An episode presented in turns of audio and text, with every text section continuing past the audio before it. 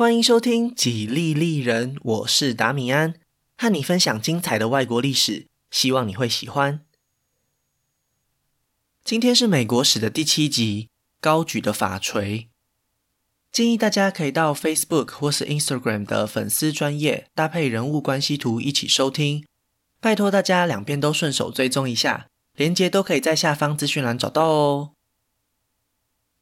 上一集说到，杰佛逊带领民主共和党完成了美国历史上第一次的政党轮替，但是联邦党的前总统亚当斯临走之前还埋下了一个伏笔，也就是从建国以来一直都被忽略的司法部门。亚当斯知道，一旦完全执政以后，行政和立法的力量就会结合在一起，提供执政党无与伦比的影响力。在他自己任内通过的外国人以及煽动叛乱法，就是在这种情况下诞生的怪兽。如果想要制衡现在由杰佛逊控制的联邦政府，只有两条路可以走。第一条就是民主共和党曾经选择过的道路，利用州政府来对抗联邦政府。这样的模式非常适合民主共和党，因为一直以来支持他们的群众都对联邦政府抱有强烈的警戒心，认为权力过度集中会重演君主制的悲剧。可想而知，同样的一套做法，在联邦党成为在野党以后，就完全行不通了。因为联邦党一直以来都希望州政府可以乖乖听话，不要给联邦政府添麻烦，这就是他们最重要的共识和核心价值。如果今天为了对抗民主共和党而煽动州政府反抗，可能连自己党内的同伴都没有办法说服。如此一来，亚当斯也只能选择第二条道路，那就是把全党最后的希望都寄托在司法部门身上。在他任期内的最后十九天里，透过修法增设了十四名联邦法官，而且都安排自己信任的联邦党成员就职。民间谣传，亚当斯为了赶在交接前把这些命令全部都发出去，在办公室连夜赶工，努力到最后一天的午夜。所以这些在最后一刻上任的法官们，也被社会大众戏称为“午夜法官”。除了这份名单以外，亚当斯在几个月前接获首席大法官身体微恙，想要辞职的通知。他立刻就安排了约翰·马歇尔担任这一个至关重要的角色。马歇尔是联邦政府现任的国务卿，算是少数对亚当斯忠诚的一位内阁大臣。在他服务的这几年里，就已经展现出灵活的社交手腕，许多同事都对他有很高的评价。毕竟要能够让亚当斯总统信任，也真的不是一件容易的事。单凭这点就可以清楚认识到他圆融的态度。如果仔细调查马歇尔的家世背景，更是不得了，他的远房表哥正是民主共和党即将上任的总统汤马斯·杰佛逊。虽然两人有着不可分割的血缘关系，但是在意识形态上却是天差地远。马歇尔是一位坚定不移的联邦党员，从独立战争开始就一直支持华盛顿想要凝聚国家的想法。在杰佛逊成立民主共和党以后，马歇尔更是积极地参与到联邦政府当中。当年和法兰西发生的外交纠纷 XYZ 事件，他就是代表美国的外交官之一。当马歇尔接到首席大法官的任命时，他其实还没有辞去国务卿的职位。在当时，国务卿除了主掌外交事务以外，还要负责新首都华盛顿特区的治安管理，有很多公文都堆在办公室的桌上等着他批准。但是马歇尔马上就要前往司法部门服务，根本来不及把这些事情全部解决。他只好先在一些重要的人事命令上签字同意，在文件送出去以前就匆匆忙忙地离开了办公室。国务卿办公室的下一个主人是谁呢？杰佛逊总统指派了他最信任的战友麦迪逊。过去十年里，他们一起经历了无数考验，无论是资历还是交情，麦迪逊都是民主共和党内的最佳人选。当他走进办公室时，发现那些马歇尔已经签好的委任书还静静地躺在桌上。他立刻就把这件事情上报给总统。当时杰佛逊已经对午夜法官的任命非常反感，他心中认定那根本就是亚当斯故意捣乱的下流手段。现在他又看到前朝官员遗留下来的人事命令，更是勾起了他心中的一把火。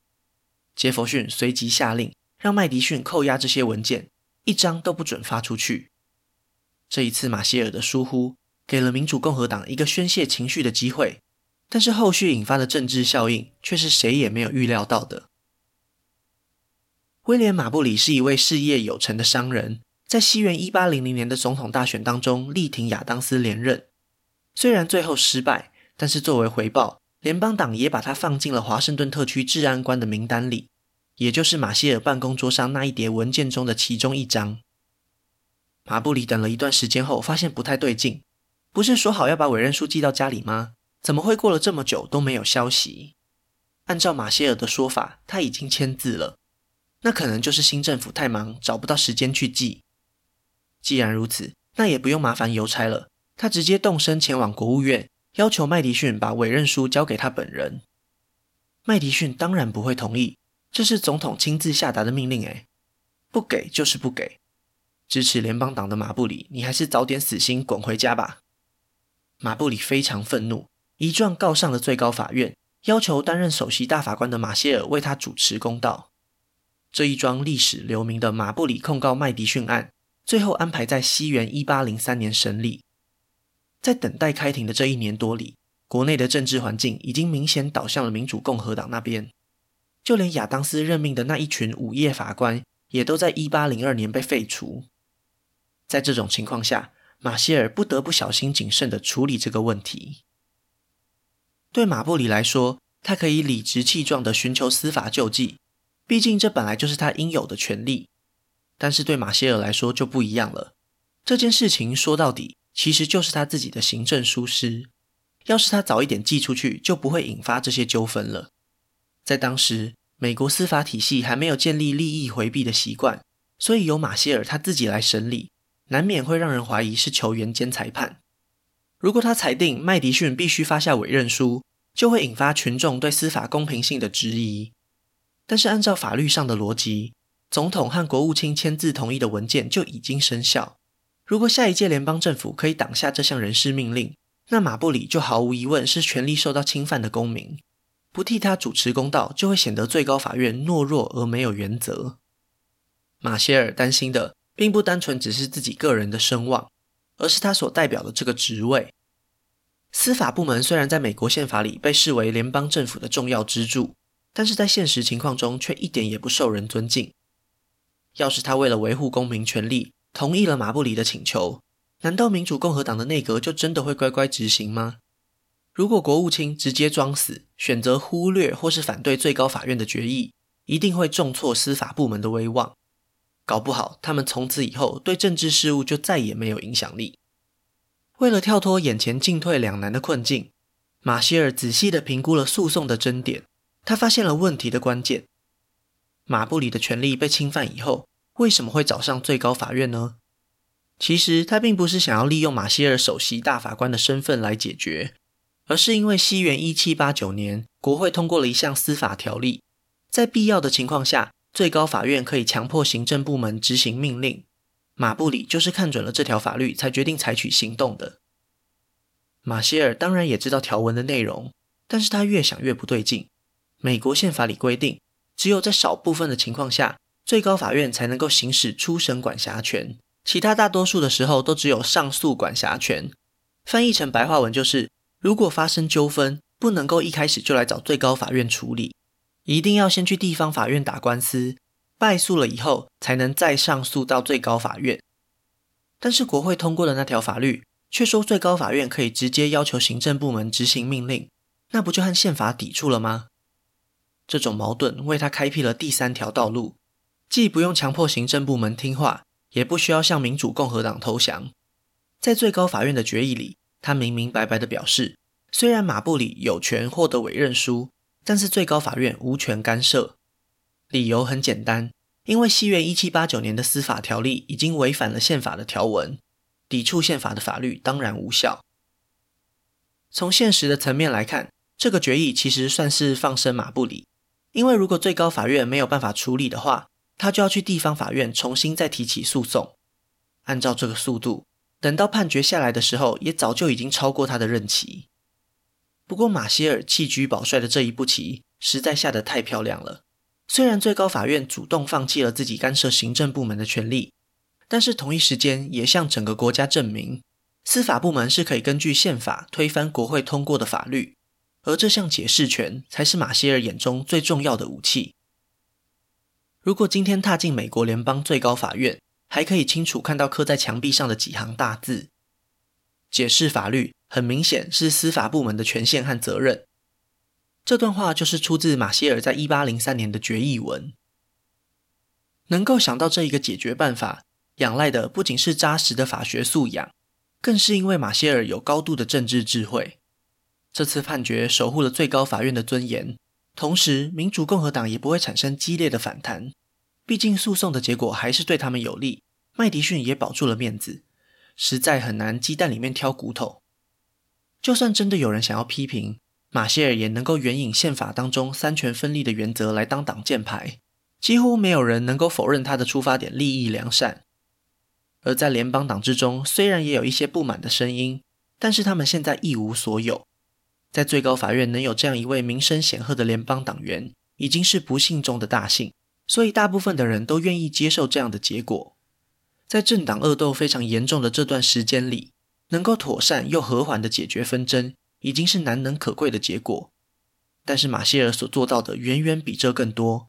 三权分立不再只是口号，而是未来两百多年所有人都认可的现实，可以说是完完全全改变了美国政治历史的走向。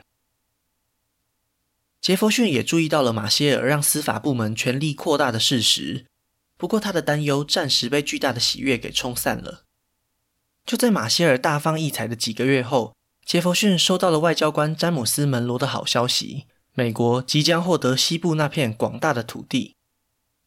这项购地案引发了总统违宪的争论，但是马歇尔决定对这件事情保持沉默。舆论的风向非常明显，美国人民几乎都在欢天喜地地庆祝这一次成功的交易，而且购地案在不久后也获得了国会的追认。如果不是硬要去找茬，可以算是一个皆大欢喜的结果。而且司法部门也才刚跨出第一步，没有必要在这个时候去挑衅民主共和党的总统和国会。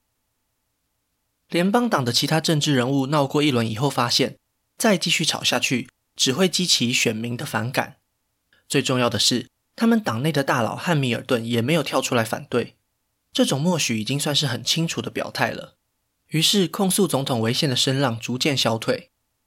对汉密尔顿来说，就算杰佛逊真的违宪，也是为了整个国家的利益，不就和他当年创设国家银行一样吗？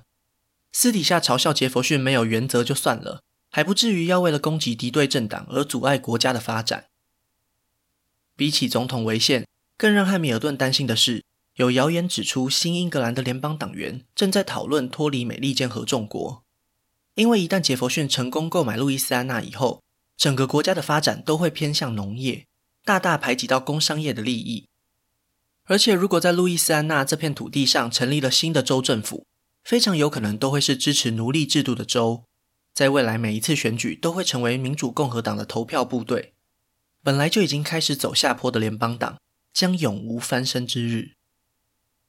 汉密尔顿也明白路易斯安那购买案可能会影响到联邦党的地位，但是他完全没有办法接受党内伙伴想要分裂国家的想法。这可是华盛顿和其他联邦党前辈一起创造的体制，绝对不容许有人为了选举利益去破坏它。同一时间，杰佛逊总统已经展开了一项新的计划。过去，美国人对西部地区的了解几乎是一片空白，要怎么利用这片土地就成为了一个难解的问题。如果不对这片土地展开调查，美国政府就没有办法制定一个完善的开发计划。基于上述原因，充满好奇心的总统建议国会编列预算，组织一支探险队。他们的任务是要绘制完整的地图以及制作动植物的标本。如果途中正巧碰上了原住民部落，就以美国政府代表的身份和他们建立联系，尽可能保持友善的合作关系。这种表面上看起来像是科学研究的行程，背后的目的是为了进一步确认这片土地的所有权，很快就获得国会的批准。杰佛逊多年以来一直对西部探险非常感兴趣，在他阅读的书籍当中，不止一次提到过名为西北航道的神秘水路。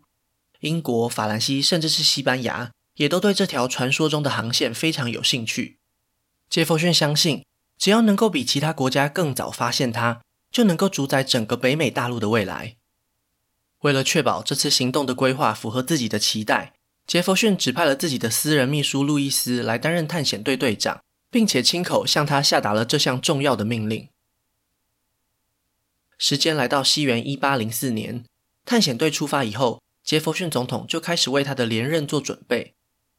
四年一度的总统大选已经接连发生过两次尴尬的情况，在两党都同意的共识下，国会成功通过了第十二条宪法修正案，让总统和副总统的选票分开计算。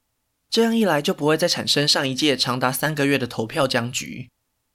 而那位和杰佛逊拿到一样票数的副总统博尔，在过去的三年里几乎被总统冷冻。事实证明，他真的只是民主共和党为了争取纽约州选票的工具人。这一次，杰佛逊竞选连任，甚至直接抛弃他，邀请了民主共和党的纽约州州长来担任竞选伙伴。博尔知道总统心意已决，很快就接受了这项安排。但是他也不想要自己的政治生涯就结束在这里。既然纽约州州长要去选副总统，那么原本的职位就会产生空缺，所以他立刻就宣布要在纽约竞选州长。不过事情并不像他想象的那么简单。民主共和党早就安排好州长的接班人选，怎么可能同意让博尔突然空降？如果他还是执意要参选，就只能转过头去争取联邦党的支持。这件事情本来应该是不可能的任务，但是就是这么刚好，新英格兰的联邦党正在谋划脱离美国的行动。如果他们要建立一个新的联邦国家，那么纽约州的地理位置和商业贸易上的重要性就会扮演关键角色。只要博尔同意加入他们的计划，那联邦党就愿意全力支持他竞选纽约州州长，不提名自己党内的人选。当汉密尔顿得到这个消息以后，简直不敢相信自己最反感的人和事竟然结合在一起，随即公开表态支持民主共和党认可的州长候选人。就在这个时候，一位报纸的主编公布了当年博尔在总统选举平票时，私底下和联邦党成员密室协商的记录。这些资料很明显是要表示博尔的人格道德有瑕疵。接下来的几篇报道措辞也都非常强硬而尖锐，批评博尔是一个任何党派都不能够信任的无赖之徒，甚至还引用了许多未经证实的谣言去攻击他的私德。虽然这间报社一直以来立场都偏向民主共和党，但是博尔却一口咬定汉密尔顿就是幕后主使者。在这一轮火力强大的猛攻之下，最后博尔真的输掉了州长选举。在民主共和党内已经众叛亲离的他，没有办法拿下纽约州，意味着他对联邦党也没有任何价值。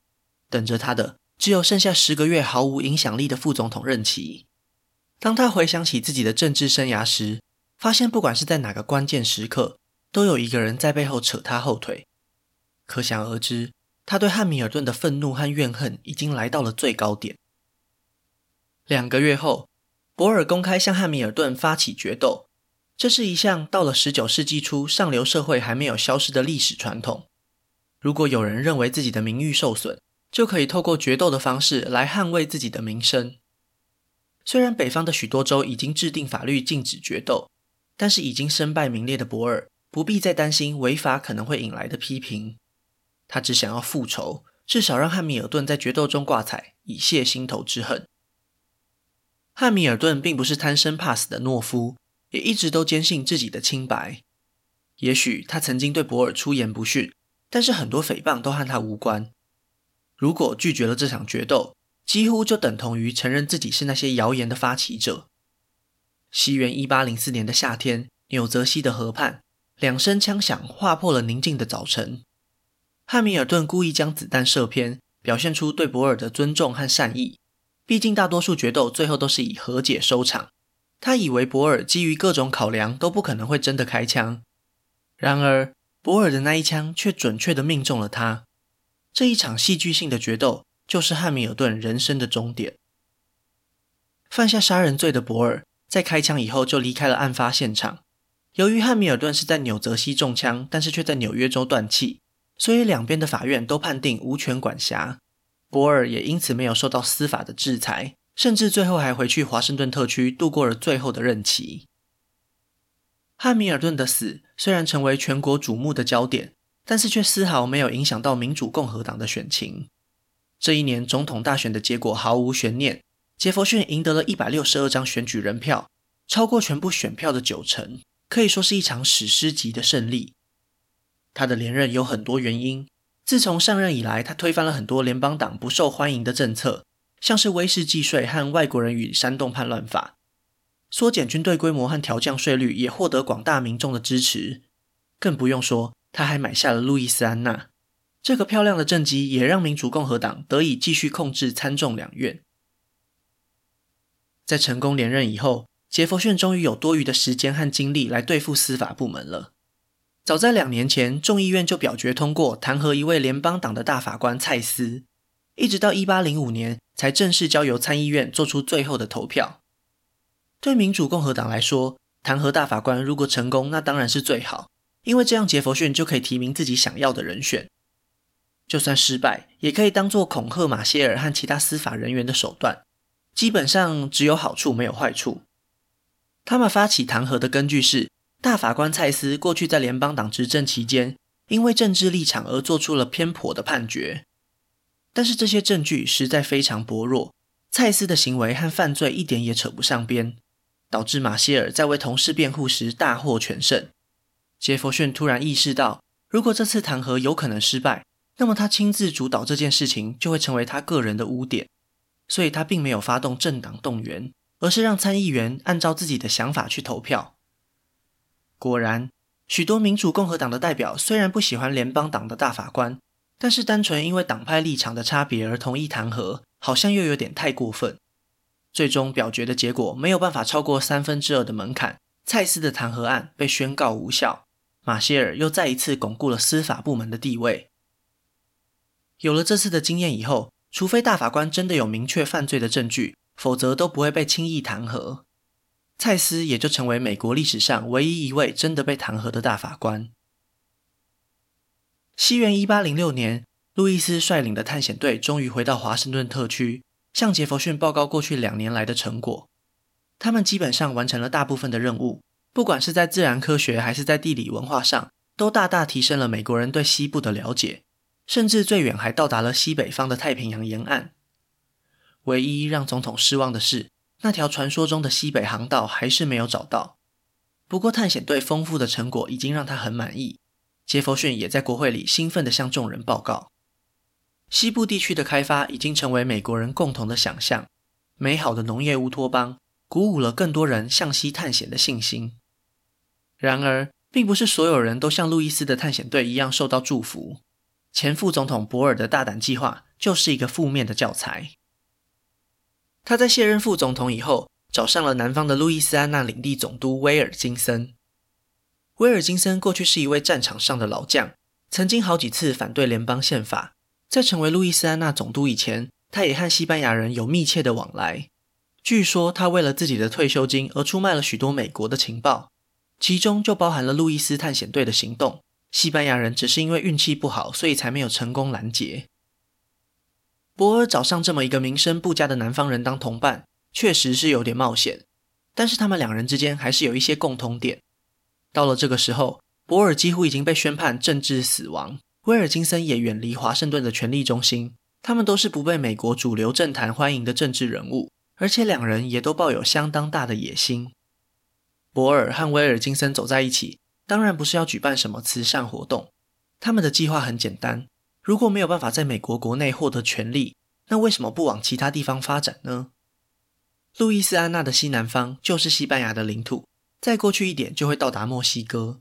如果他们招募一支武装部队，就有机会占地为王，说不定还有机会回过头来并吞掉美国的西南方。博尔在北方招兵买马以后，就顺着密西西比河南下。要去出海口纽奥良和威尔金森会合，没想到威尔金森仔细考虑以后，觉得这次远征不会成功，就单独终止了计划。而且他还没有通知博尔。最要命的是，他不但放鸽子，还把这次密谋过程中的信件全部寄给杰佛逊总统。因为他早就已经和西班牙人谈好优渥的交换条件，所以才决定临阵倒戈。但是他又担心博尔掌握自己参与阴谋的证据，可能会成为被威胁的把柄，干脆先下手为强，搞了一次这样的黑吃黑。在杰佛逊眼中，威尔金森揭发博尔叛乱有功，就算有一些没有交代清楚的细节，他也选择睁一只眼闭一只眼。就这样，博尔在不知情的状况下，突然就被联邦政府逮捕，送回去维吉尼亚州受审。由于叛国罪被列入美国宪法之中，所以审理案件的又是那位老朋友马歇尔大法官。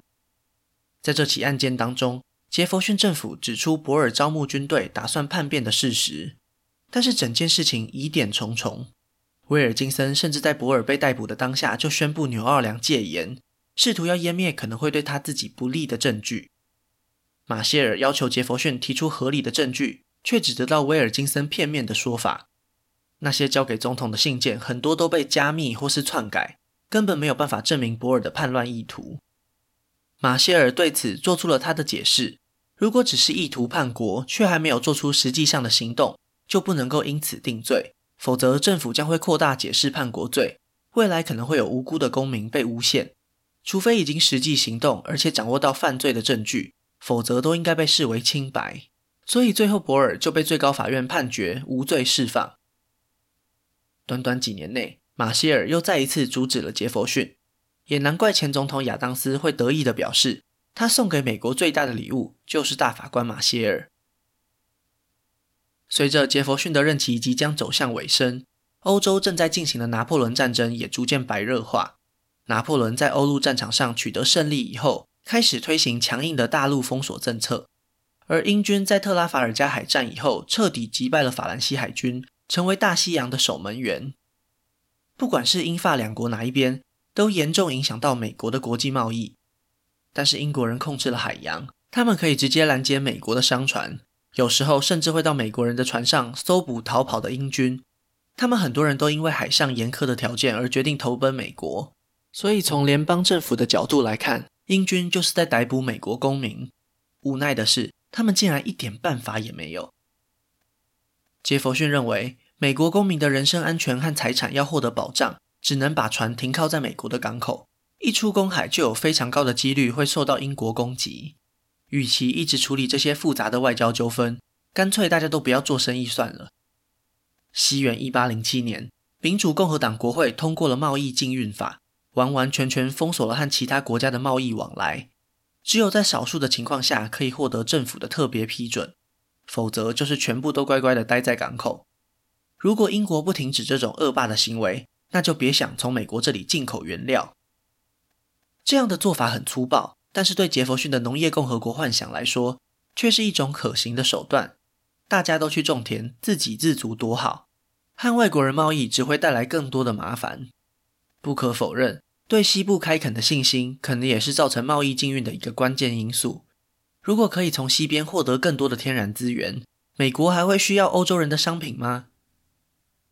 杰弗逊就是这样一位精于政治计算，却又天真浪漫的一位领导人。那些农产品当然不能够替代欧洲的工业商品。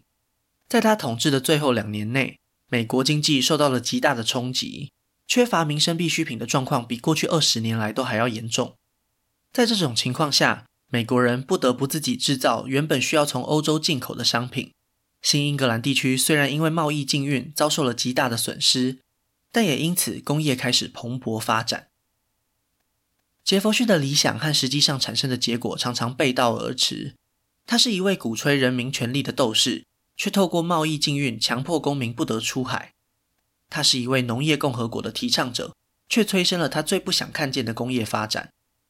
而他最为人所诟病的缺点，就是他曾经主张人人生而平等，却拥有上百名奴隶。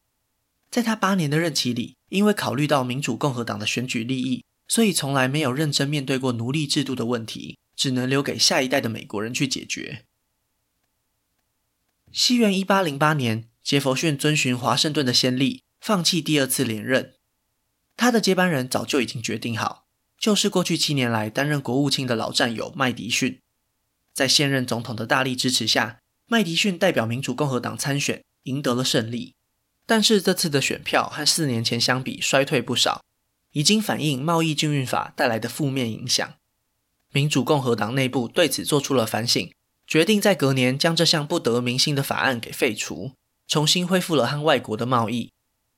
然而，拿破仑战争的热度丝毫没有减低，只要这场欧洲大战继续下去，美国就很难保持中立，轻轻一推，天平就会迅速地倒向另外一边。美国本土在独立战争结束后，也即将面临首次外敌入侵。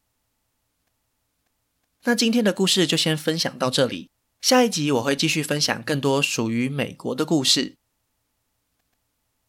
如果喜欢我的节目，可以顺手按下关注或追踪，也拜托大家到 Apple Podcast 和 Spotify 帮我评分留言，这会对节目有很大的帮助。另外，如果想要透过行动支持我继续制作节目，在下方资讯栏也可以找到小额赞助的连结哦。